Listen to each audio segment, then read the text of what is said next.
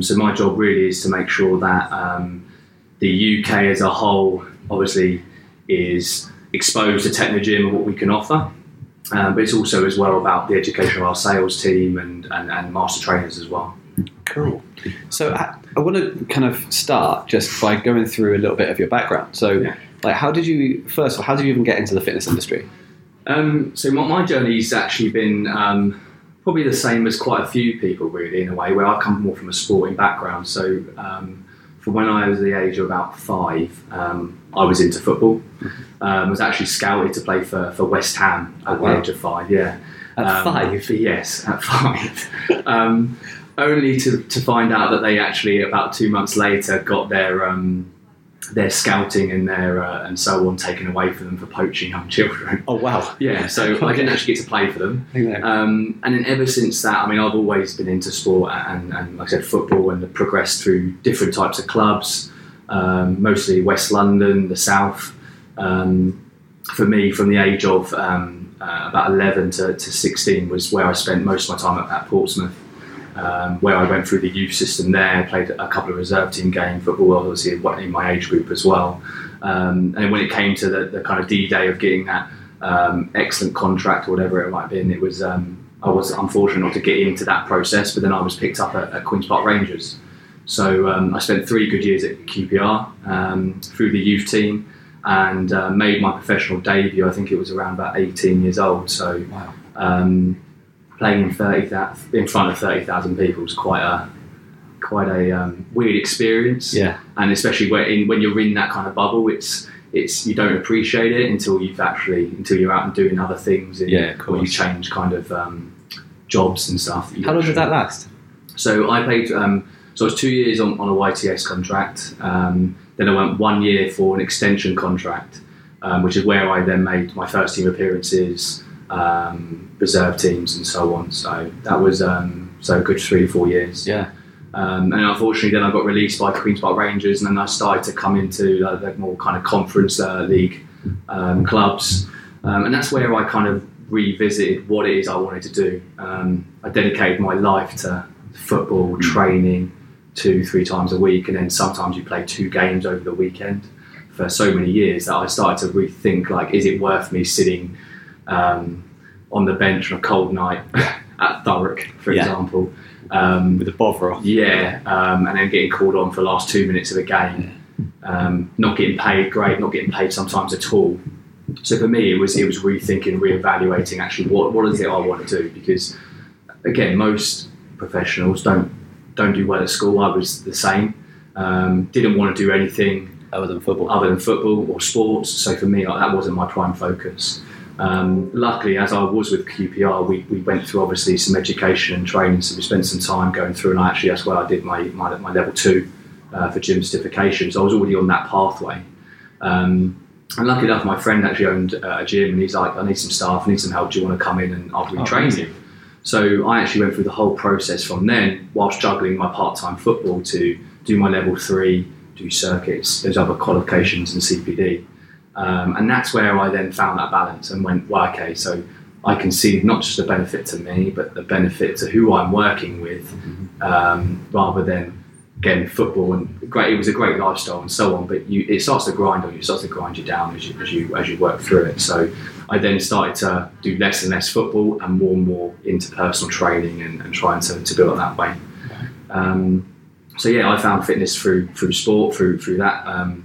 That way, but also then I progressed into what I like to call a bit more management and education, which is what I'm currently doing today. So from there, I went to working a bit in sales, some fitness manager roles in Fitness First. Then I went into education, so working with Lifetime Training, the Training Room, Discovery Learning, a couple of names for over a 5-6 year period, where we deliver education courses. Just like yourself, level 2, level 3, S&C qualifications, CPD qualifications as well. So I then started to find that was my calling as such. Yeah. I wanted to educate and to kind of lead people in our industry, which is fantastic. That's how I've evolved over the years. Yeah, it's funny how you sort of at times you fall into stuff And you kind of go, actually, there's an opportunity there. And I always tell students, just say yes to stuff, and you'll kind of figure out how to do it later on. It's not a problem. Like, to be fair, Technogym was a similar thing for me. Yeah. It was just, okay, I could do that. And then go ahead and figure out how exactly to make that happen and all that kind of stuff at a later date. So I think that's cool. That's a good story.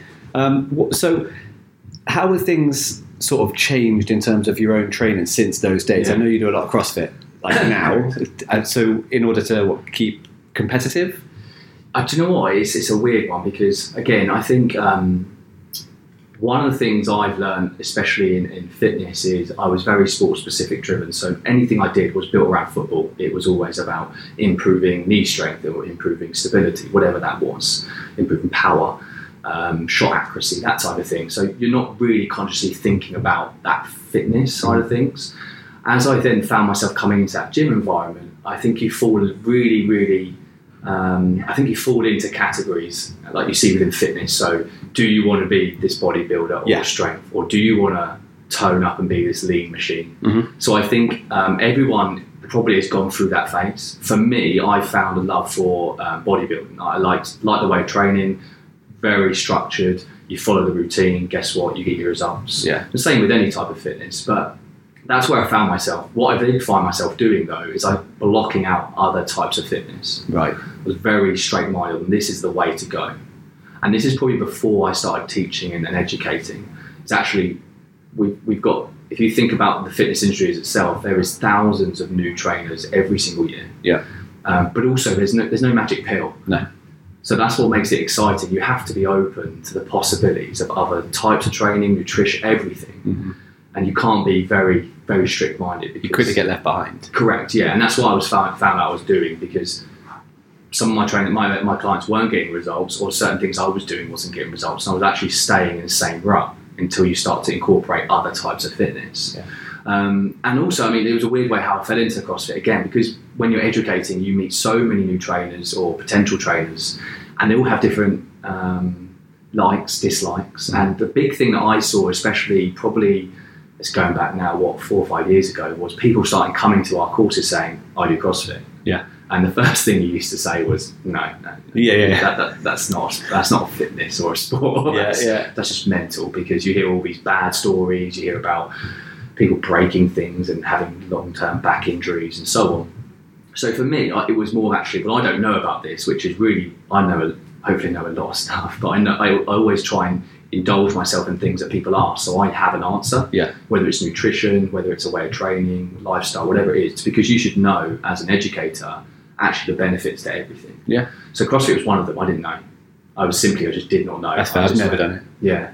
I've done obviously Olympic lifting and teach that, but actually combining it with other types of exercises and why you do it is sounds a bit, yeah. So, especially if you come from an Olympic lifting background, I think you sort of look at it and go, "Ooh, the purist in me doesn't like going above 5 reps," and blah blah blah. You know, it's very easy to kind of go, "Well, that's not how you do things. It's not how we do clean." So it's not. Yeah, and also you're not really taught that as well. No. You look at industry standards, level 2, 3. You're not taught to combine those types of exercises. AMRAPs, do you know what I mean? As many reps as possible. It's purely stated within the set guidelines of 3 to 5 sets, that type of guidance. So, so for me, it was a big challenge. But what I also then did is I also wanted to set myself some goals. For me, being quite tall and quite broad, quite easy to put on muscle. Mm-hmm. But for me, it was more about flexibility, core stability, and someone always wants to have that muscle up in them. They always want that. That's their one goal. And that was, for me, that was what I wanted. If CrossFit was that good, that's what I wanted. Yeah. And I just fell in love with it pretty much from day one, really, because it tests all those different skills, performances. You've got to have endurance, you've got to have strength. And also just not just only the type of training, it's just also what it brings as a community. Yeah, that's a big one I think for me. Looking at it is, if you notice, the trends in our industry now are way more towards group sessions, camaraderie, belonging to a team. Definitely, it's much more that way now. And I think kind of what you touched on a minute ago about like being more from a football and a team orientate, that's what I was missing from my training. Mm-hmm. When you go into the gym on your own, it's not necessarily a negative environment, but you're on your own. Everyone's got headphones in, no one wants to talk. If you're going with a friend, you're there to do something. You're not there to actually try and kind of work together as such. So what CrossFit does, it brings you as it could be team workouts, it could be individual, but everyone's there to actually achieve their own type of performance, not worried about the next person next to them, because it's all down to obviously you as a performer, not kind of that competitiveness that you get in a gym environment. It's a weird concept, if that makes sense, but I like that. No, I think it's good, and it also allows, I think it allows you to let go of almost a control of like bodybuilder style workouts. Like there's a easy volume progression every week or whatever. It's a very easy blueprint to follow, and you know you're doing more than you were last week, therefore the results will happen. Whereas this is completely different. Like you could turn up and it's like, oh, you're going to start off with a 3k run. You go, oh, I wasn't on the plan today, my legs hurt. So it's quite nice to have that control taken away at times. Interesting. So in terms of like your role with Technogym, because you do stuff here, we've done stuff together internationally. Correct, yeah. Where's the lines blur a little bit, so you're expected to do a lot of different things. I know that from the conversation we've had on the phone. Italy wise, because I get asked this all the time, like Italy wise, how does that work in terms of the grand scheme in Technogym internationally? How does that fit in regards to education? Yeah, because we seem to be kind of, I mean, I know that ourselves, myself, you, there's a couple others on our team who do quite a lot of work, whether it's going there consistently or creating content for them that then gets used around the world. So how I'm trying to get to is how Technogym is set up. It's not just, we don't all work for Italy as the head office. We're all set up in different countries and we all sort of put into the main pot, I guess. Yeah. So how does your role as an education manager work with that?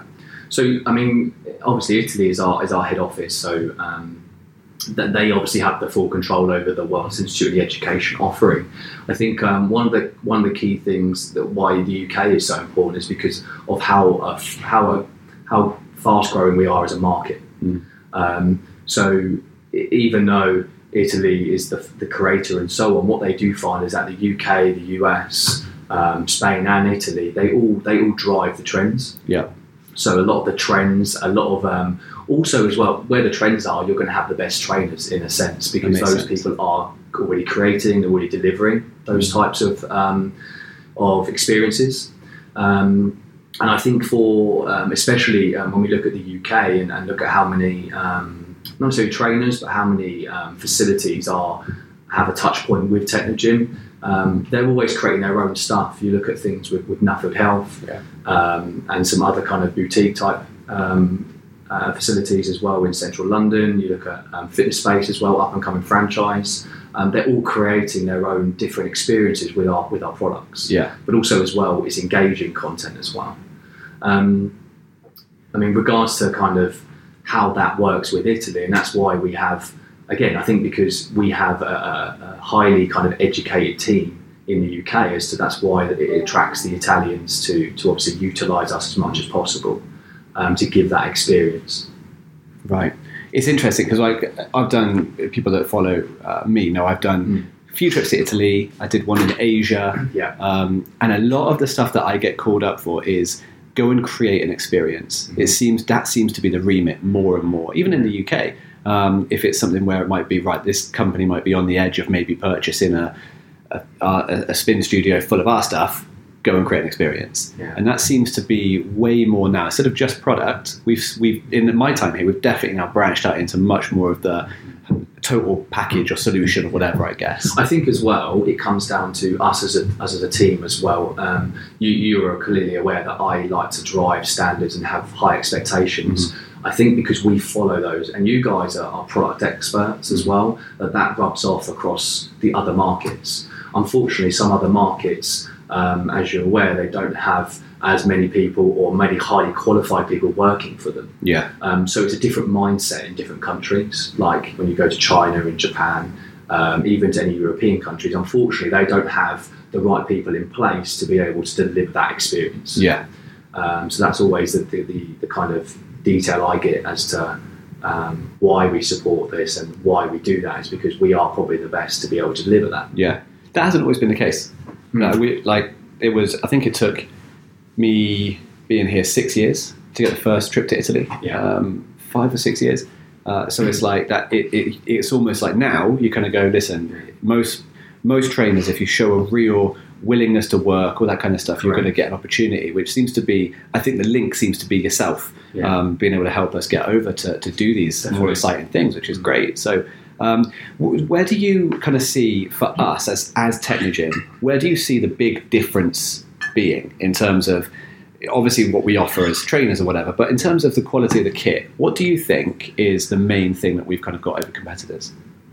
I think if you look at the whole solution, not necessarily just the equipment, for the majority of people who probably listen to this probably don't understand what goes in the background when you look at everything from once the salesperson obviously creates your facility via CAD, a CAD drawing, by the going into logistics and how that goes round the whole of the Technogym kind of, what would you call it?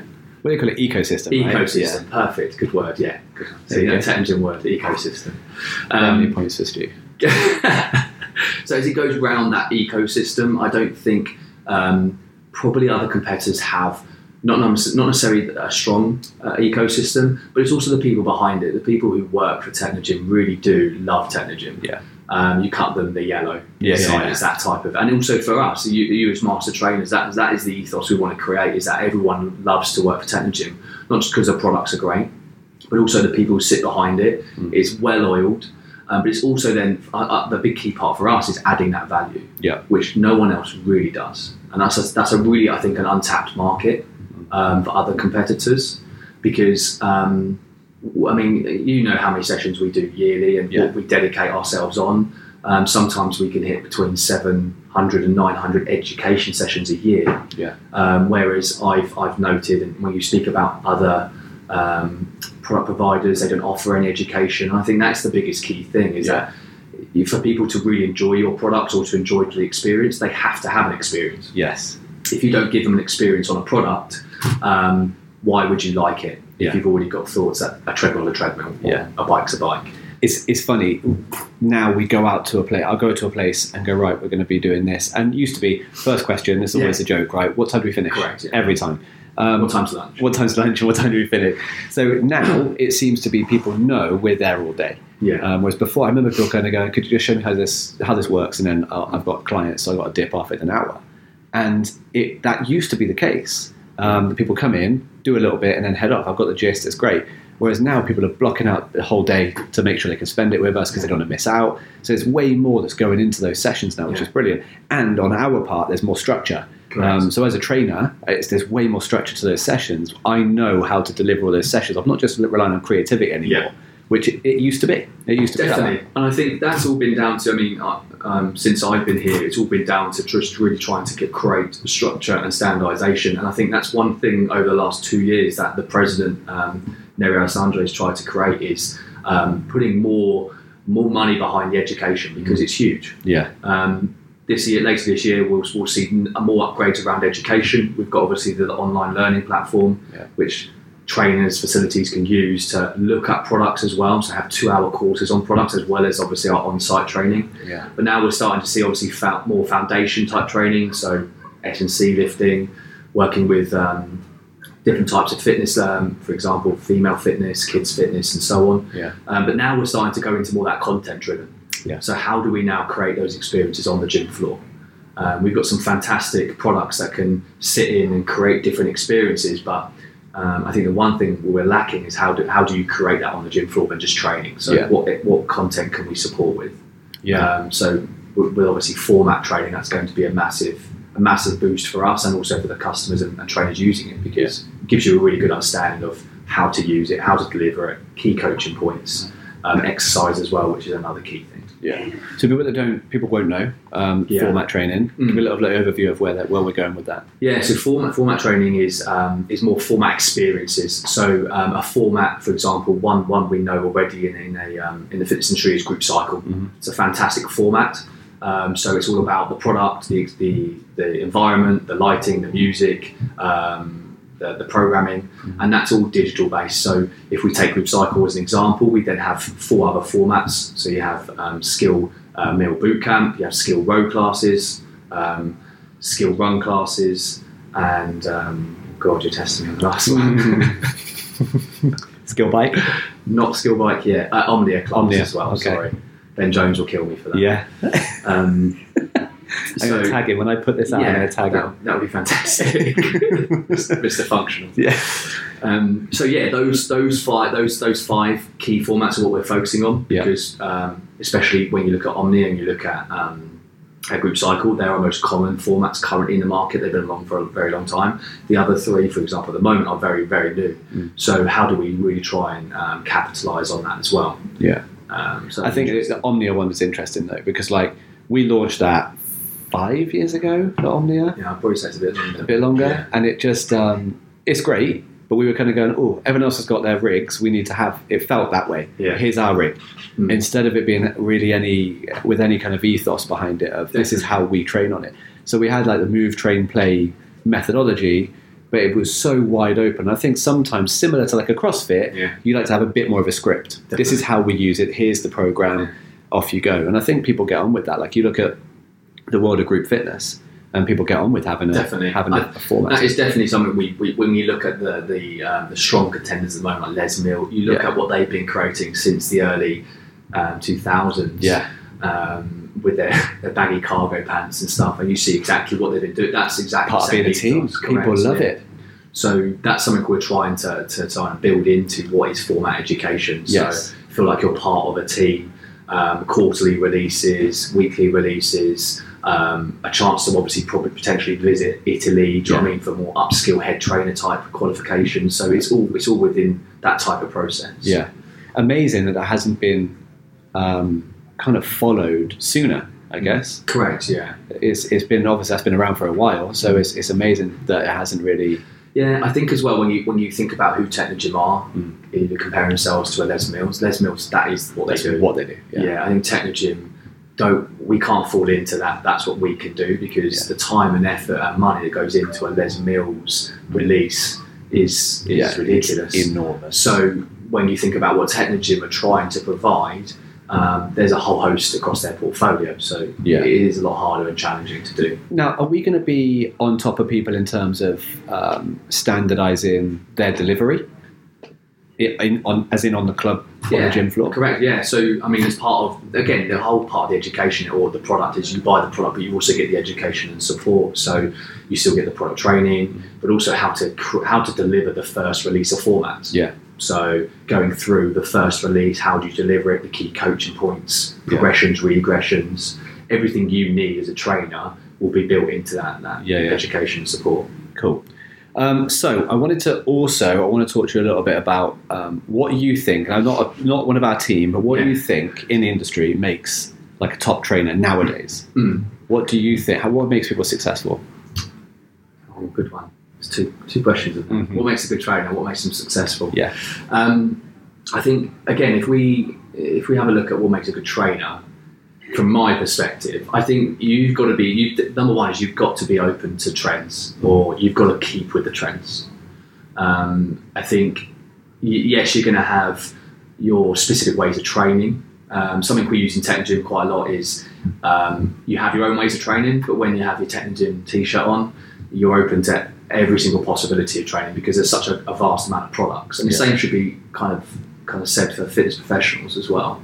There's so many different ways of people how we want to train. There shouldn't be the right way. Yeah. It's the right way for the user or for the member. Whether that is sitting on a treadmill for 20 minutes or sort of standing or walking, but if that is it, or if it's playing a sport 3-4 times a week, like judo or something, that's still their preference and way of training. How can you as a trainer support that person's lifestyle? So you don't, I think main thing is not to get into or have your own set ways, because like you know, it doesn't work for everyone. Everyone's completely different.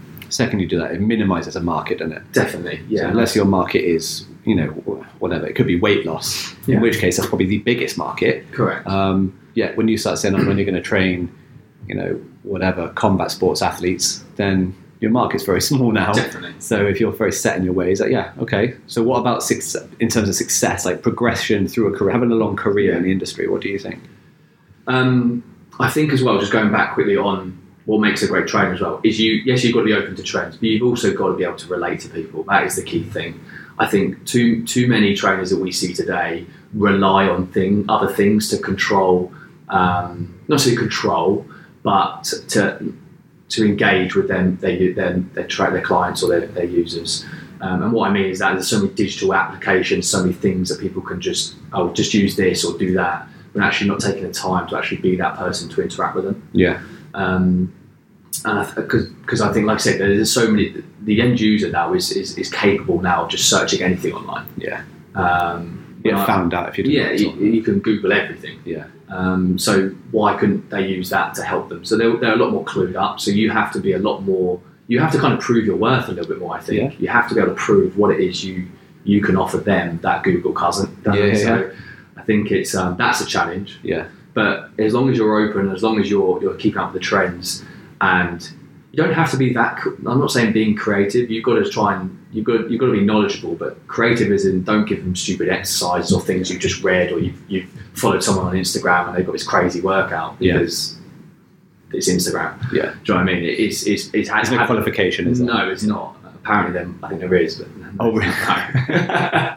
No. It's going that way. It's going that way. Yeah. The level 4 Instagram certification. So I think it's how do you apply that knowledge, communicate, and how do you support is the really key things for a great trainer. Staying up with the trends is a massive thing. So how do you make yourself successful? Yeah. I think those three again, you have to have those. But I think as well when you look at like I said, if you're staying on top of the trends. And what I mean by trends is not necessarily just not trends, and working out, but also equipment. So how that equipment can benefit you, and actually you being a product expert as well. So when I'm using a treadmill, what are the benefits to all those programs or what they're offering? Because that's what they're designed for. They're designed to actually enhance someone's fitness journey. Yeah. They're not just there to run on. Yeah, it's heart rate driven. It's hill climbs. It's working gradient. Do you know what I mean? So it's looking at those different ways of engagement, because those are the things that are going to really create that need for the user and you as a trainer. Yeah, I think. Yeah, no, because you're showing them something they wouldn't normally do. They're not going to search and stuff. They're going to hit quick start. Yeah. And head off. Yeah. And it's trying to make it as functional as possible, isn't it? Yeah. As we're aware. I mean, you've got all this fantastic equipment, but how do you combine that with simple day activities, for example? How do you combine that with simple movements? Mm-hmm. I think with some trainers are sometimes too eager to please and show everything they've got every single session, but there's no progression. You can't adapt that. You've given everything you've got. Yeah. That makes sense. I think the interesting one for me, and what you were saying there is as well is people becoming successful is not. I think you obviously have to have knowledge, no question, but it's. At times, I think knowledge is used as like a weapon against your clients. Definitely. So we're overloaded with kind of science to make ourselves look good, and actually that's not relatable at all. Yeah. The trick is knowing it and bringing it down to a level that is relatable, so people understand. Correct. I think I've heard so many times where people just look completely dumbfounded by their trainer. Yeah. And you think, well, neither one of you are having a good time. Like they're not. Why would they want to come back to you? Yeah. The whole point is being able to make it fun, definitely, and something they wouldn't do on their own. Yeah, I totally agree. What about like a master trainer then? Mm-hmm. You've been in the industry for 10 years. You want to make a step up, and you want to work with someone like a Technogym team. What do you? Because you seem to run yours very much like a football manager runs their squad. In terms of this is. Everyone kind of can cover the basics. Everyone could do everything. However, this is my person for this job. If we need to make a sale, this is the person that goes. Yeah. So what do you think, in terms of someone looking to become a master trainer, in Technogym or otherwise, what do you think they need to be doing? I think, again, going back to the points I mentioned there, what we tend to look for with an educator is kind of exactly that, the title, educator. Mm-hmm. An educator to me is someone who is open, mm-hmm. Enthusiastic. Knowledge is always obviously a positive, but again, you can teach people knowledge, but you can't teach people a personality. True. Across anything. Yeah. So personality's got to be there, the ethos has got to be there, the look, the feel, and also as well, like again, keeping up with trends. Yeah. And being able to deliver an experience. So I think the thing with a master trainer role is it really does depending on the focus, if that makes sense. So the way that we would normally recruit is we recruit either from a new product focus or a kind of new vision as such. So we could look at trainers once a year, twice a year in different regions, just to see what's out there, to give some people some experience as to what the process is, how we interview and so on, and again get a feel as to what we're seeing. But a lot of people think it's down to knowledge. We have numerous amounts of people sending in their kind of CVs with 30, 35 years, not perfect, not a problem, but what we find is that's very specific, especially when it's a specific type of knowledge, like strength and conditioning. So we have to have a playing field where everyone's on the same level, but also you have the expertise. With most of our education workshops, as you know, it is about creating, number one, health and safety, but also creating experience. So by covering all those points, then that makes for me a really good master trainer, someone who can really communicate, who understands fitness as a whole. And what I mean is open to the trends, open to different facilities, different ethoses, different journeys, as well as obviously being product experts as well. So how well can they take in information, relate it back? I think for me, I think there's I get asked, obviously, you get asked all the time about how did you get into Technogym and whatever, and there seems to be a more set route now in terms of what you're looking for and all that kind of stuff. But there's way more than you see on Instagram. There's way more than just, I'm here today doing this job. Okay. There's so much stuff that goes on behind the scenes with pre-emails and phone calls and health and safety stuff, and is the site even open yet, and all that kind of stuff we've got to make sure we do. Definitely. And that I don't think people fully, it's a big job. If you're doing 3 days a month, it's a big job. Also as well, you've got to be able to manage anywhere from 5 to 20 personal trainers in front of you, all have different goals or outcomes they want from the day. And as you're aware, depending on what health club it is, those can be challenging. It's not just as simple as showing them and following your lesson plan when you've got two guys who want to just sit on their phone and take pictures of each other or whatever, and you've got people who haven't even qualified.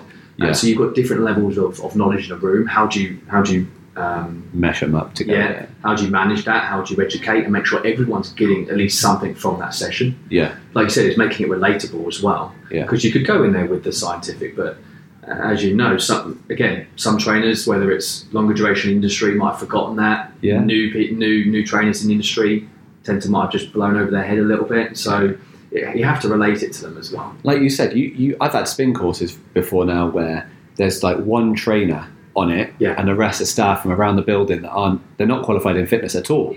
So it's trying to get across the fact that, you know, it might even be something that's a fairly simple concept to you and I talking about even heart rate zones or whatever, and that's not relatable in the slightest. Definitely. So it's a case of trying to do that on the fly, which isn't. And sometimes, as you know, it's you planned, and you know that there's a lot of equipment to get through. It's going to be a long day, and you've been told you've got 10 trainers. You turn up, you've only got two, and they're not qualified. So actually, the whole kind of direction of the day has to change.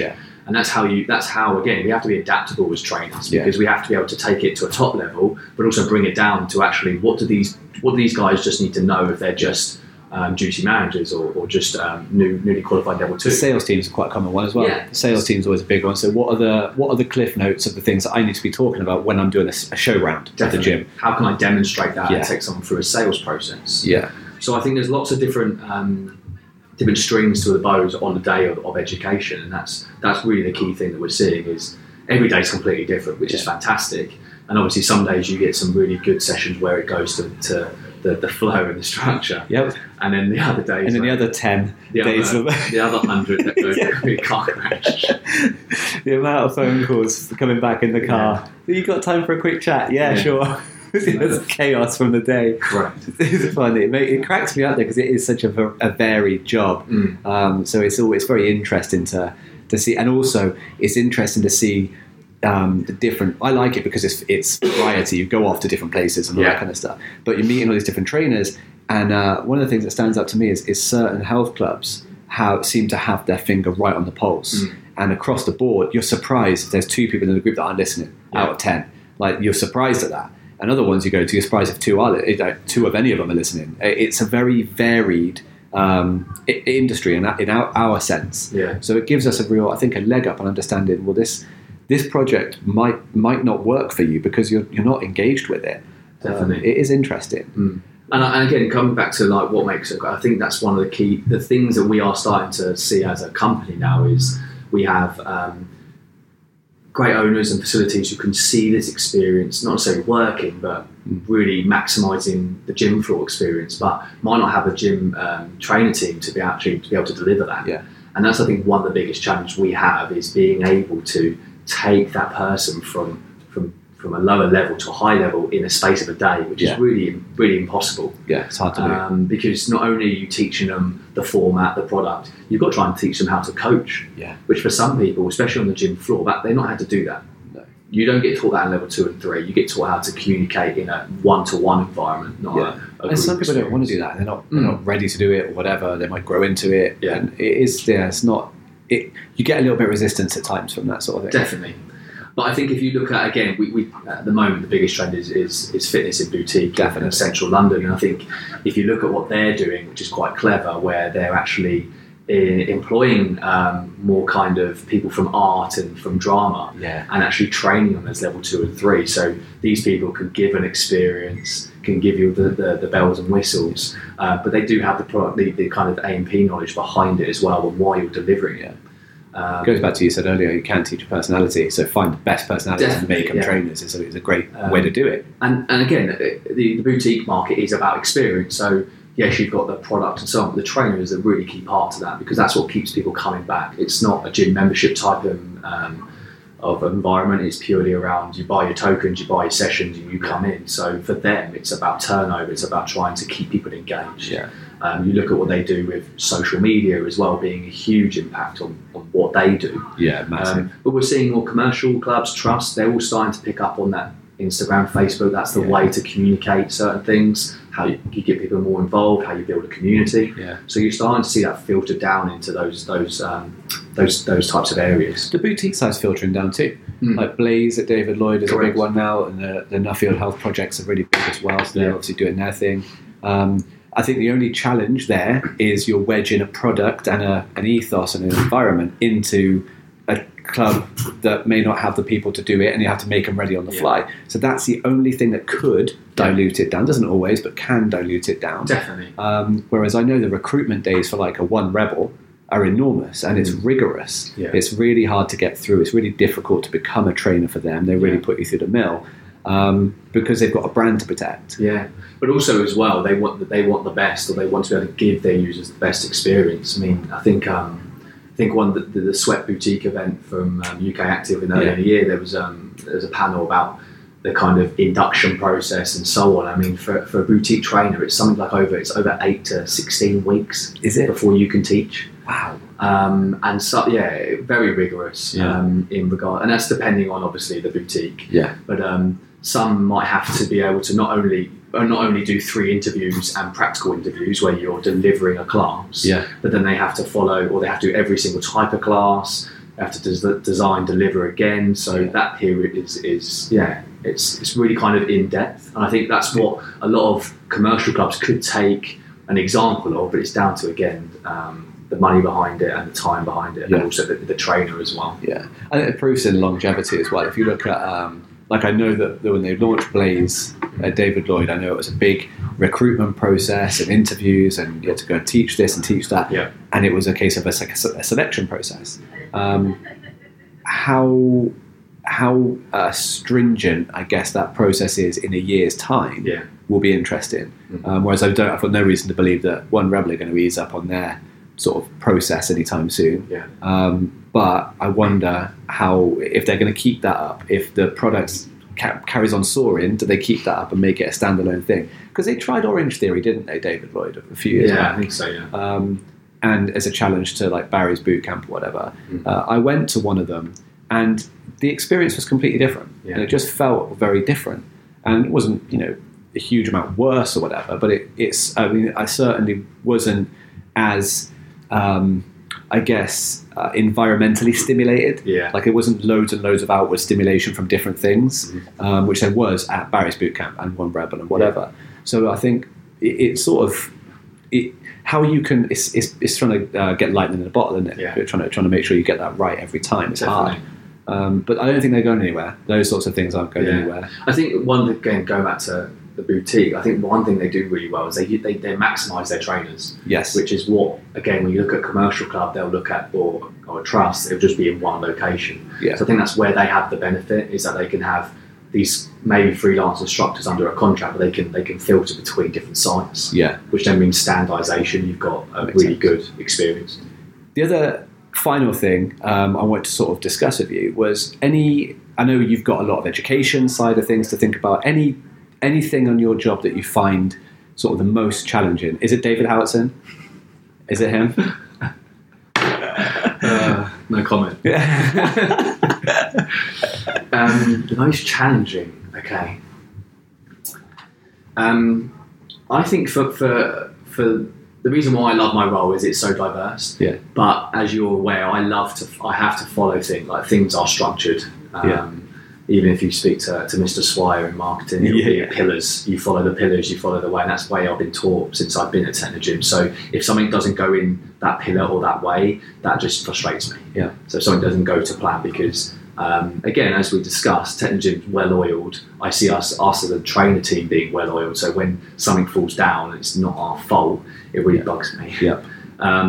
You've been talking about heading to a club and it's not actually open yet. Yeah, ready for us. Or you've got to wear your high vis and a helmet because it's all been building work. When we were told yesterday that it was open gym, do you know what I mean? So it's things like that which you can't control, which frustrate me. But it's then how do you overcome that and actually go, right, okay, that's a little bit of a challenge, but we'll get over it and we'll do this. Mm-hmm. There's not too much really that I don't really not like doing, because I can see where we're going as a team and as a company, and over especially the next 2 to 3 years, there's going to be some great developments and great ways that we, again, like you said, making us rock stars or making certain people rock stars and creating this type of environment that is going to happen really. I mean, before I even joined Technogym, when this role came up and I found out there were trainers that train people on products, I was like, wow, really? Yeah. Because you've never had that experience. And I think that's still the same. Still, some people don't realise what we can do and what we can offer. Correct. And when people are shocked about our products and how fantastic they are, they don't realise what the support they get as well. And they're like, wow, yeah, no one's ever done that for us or done this. So that's what keeps me motivated, is being able to show people that we are the best. And again, some great examples in this year, what we've done in regards to development for universities. Nuffield Health project's a really key one for us at the moment, but also as well with some new tenders coming along as well. So there's always the potential. Yeah, I'm very proud when I go and teach anything, and it's all Technogym related. I went to do a podcast a little while ago at Loughborough, and recorded it at Loughborough with Amy Alcock, the actual runner. I walked in and we're chock-a-block full of Technogym equipment in the gym, and it's, you know, we've had a hand in that. That's great. Yeah. So it's nice to be involved in. You go to a trade show, be it a FIBO or a whatever, LIW back in the day, whatever it was, and you know, there are so many things available in the industry, and you kind of go, how are you going to stand on a stand for 3 days? With just, you know, whatever it is you're trying to sell there, that's clearly like a faddy kind of product. I never feel that way when I'm going in to do something with Technogym. It's not the same. It's I know I can believe in the product. It's good, definitely, and it's not going to break down. I think the really key thing as well, again, going way back to what you said about what makes us different, is just the whole development and research that goes into the products as well. Like you said, when you stand next to a product or you get on it, you know this has been done right, tested and so on. Yeah. But like you said, if you can go to a stand and you've got just one piece of new equipment that's taking you, well, however long to do it, then you know that potentially not much effort's been put into it. Yeah, correct. Yeah. The thing in Italy gets me in the factory. Yeah. I won't say sort of too much because I know people will be listening. Yeah. But the testing of the equipment was what really stood out to me. Yeah. It's kind of like MI5. That's what I consider MI5 to be. You turn up there and it's like, you can look that way. Sign this waiver. Yeah. Like, leave your phone at the side. You can't take photos here. Yeah. And, you know, I'm looking at a treadmill in a room, and there's these tires just banging away on this treadmill, just rolling away on this treadmill. And it's taken impact up to 120 kilos. So we know it can take the weight of people, whatever it is. And we're going to keep that running for 12 months. Yeah. Consistently 12 months. Not going to stop it at all. It's going to stay on. And that's what we know. It has X amount of miles in the treadmill belt. We know it has... That's ridiculous. Yeah. Like, I never even considered that as an option. Like, no, I mean, you look at it as well, like the plate load equipment being... I think they test it for over something like 4 to 6 times more than what it can take. So most of the plate load it can take up to 200, I think, is kg, but 180. But you're tripling that to test it. I think they test it on hydraulics. Yeah. I think it's 20 reps every hour on the hour. Yeah. And they test it for however long they need to until it breaks. So most of the time, doesn't. So they're there for a long time. That's so mad. I think that's one of the things. I think there's some fantastic other products out there. Especially around performance, when you look at cycling, running and so on, there are some fantastic products. Mm-hmm. But also what's the innovation with it? You've got a product, but how do you innovate it? How do you make it or progress it? Mm-hmm. And I think that's what Technogym are very good at, is being able to see what the trend is, apply it, but then take on the feedback and research. Yeah. And unfortunately, they are products in the end. They are going to sometimes not work properly. Yeah. They can have some teething errors. And the more tech you put into something, that's correct. Yeah. So we'll get over that, but I think the one key thing is actually it's all about the user's experience. Yeah. Whether you're an ex-user or I'm a user, it's always about what do you get from it? Do you get your data? Do you get live feedback? Do you are you going to improve your performance? It's all about the user. It's not about the look. It's not because someone else has done it. It's purely around what can we offer the end user. Yeah. And I think that's the key thing, is we're never looking at who's done what. We're looking at how we can do our own thing or do something to improve the market. Yeah. And like I said, there are quite a few fads out there, and unfortunately those things that people buy into, I think I saw at FIBO, what was the machine, the booty blaster or something. Yeah. Again, but it's an on-trend thing type of training, but to create something like that is very one-dimensional use. Yeah. It's you've only got the one use for it, really, haven't you? If you don't want to do that, then that's it. It seems to be that where we used to have, you know, in your bodybuilding days, you had leg day and arm day and shoulder day. It seems that every day is butt day now, right? And it seems to be the common trend. So it's. I was talking to a sports therapist friend of mine. She's saying, "I'm just biding my time and waiting for all the hip problems I'm going to deal with in 2 years' time." But I'm looking at that going, do you know what? It's better than just constant cardio all the time. Yeah. Like, you know, that it's better you. Better off having a strong backside than just cardio all the time. Definitely. So it's funny how you can sit back and watch these trends go. Luke, thank you for taking the time today. I appreciate it.